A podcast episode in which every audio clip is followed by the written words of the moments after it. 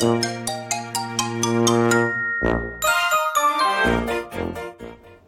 様こんにちは。呼吸です。ありのままを愛するラジオにようこそいらっしゃいました。ありがとうございます。みんな違ってみんないい。誰もがありのままの自分で安心して今ここに存在できたらいいですね、えー、今日はえー、ちょっとお休みしようかなと思ったんですけれども、あ、でもやっぱりやりたいなっていう感じになったので、えー、午前中はちょっと配信できまし、できませんでしたが、えー、午後からの配信になります。えーとですね、あのー、まあ、私はあの結構ですね、あの、えー、怒りやすいところがあったんですけれどもで結構ですねその怒りっていうのはどうしたらその解消できるのかなっていろいろまあやってきてはいたんですけれどもなかなかそれをね変えられずにいたんですけれども、えー、なんか最近知ったことでもしかしたらそれは役に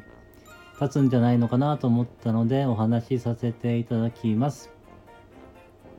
え、ー、とまあ怒りを感じた時にはですね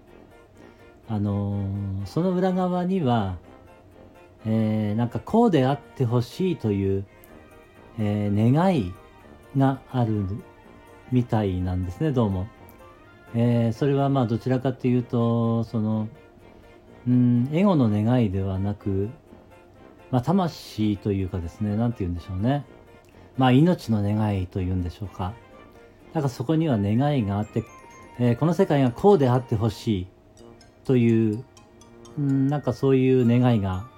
どうもあるみたいな感じがしてきております。だから私の怒る時にはですね、うん、なんだろう。やっぱりこう、うん、なんかこう、優しさがある世界を願っているというかですね、うん、なんかそんな感じがしたり、あるいはこう、えー、人が人にもっと関心を持つ世界というかね、えー、なんかそういう願いがあるような感じがしています。だから自分の中にそういう願いがあるんだな。だからこう怒ってるんだなっていうことを理解するとうんなんか違ってくる感じがしています。ちょっとまだね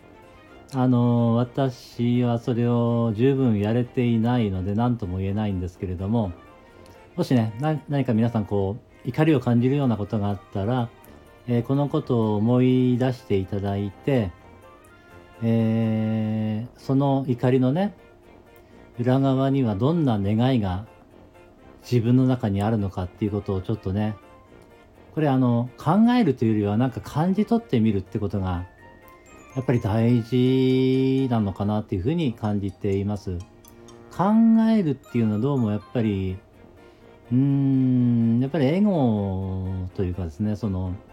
今までのその自分のその、うんまあ、思考の枠組みの中から抜け出せない感じがなんかちょっと最近してまして、やっぱ感じる世界大事だよなっていうね、そんな感じがしております。皆さんもね、ぜひ、あの、まず考えるよりも感じる。あの、感じるってことはあんまり重要視してないんじゃないのかなと思うんですよね。考えることにちょっとこう忙しくなってしまってるというか、まあ、うん、思考を使ってることがすごく多い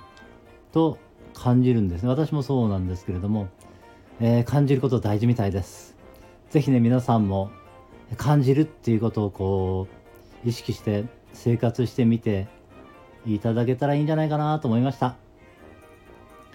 えー、今日は話したいと思ったことは以上になります。今日も最後までお付き合いくださいましてありがとうございました。えー、今日はもう午後になってしまいましたが、えー、皆さんの一日が素晴らしい一日になりますように応援しています。ありがとうございました。ではまた。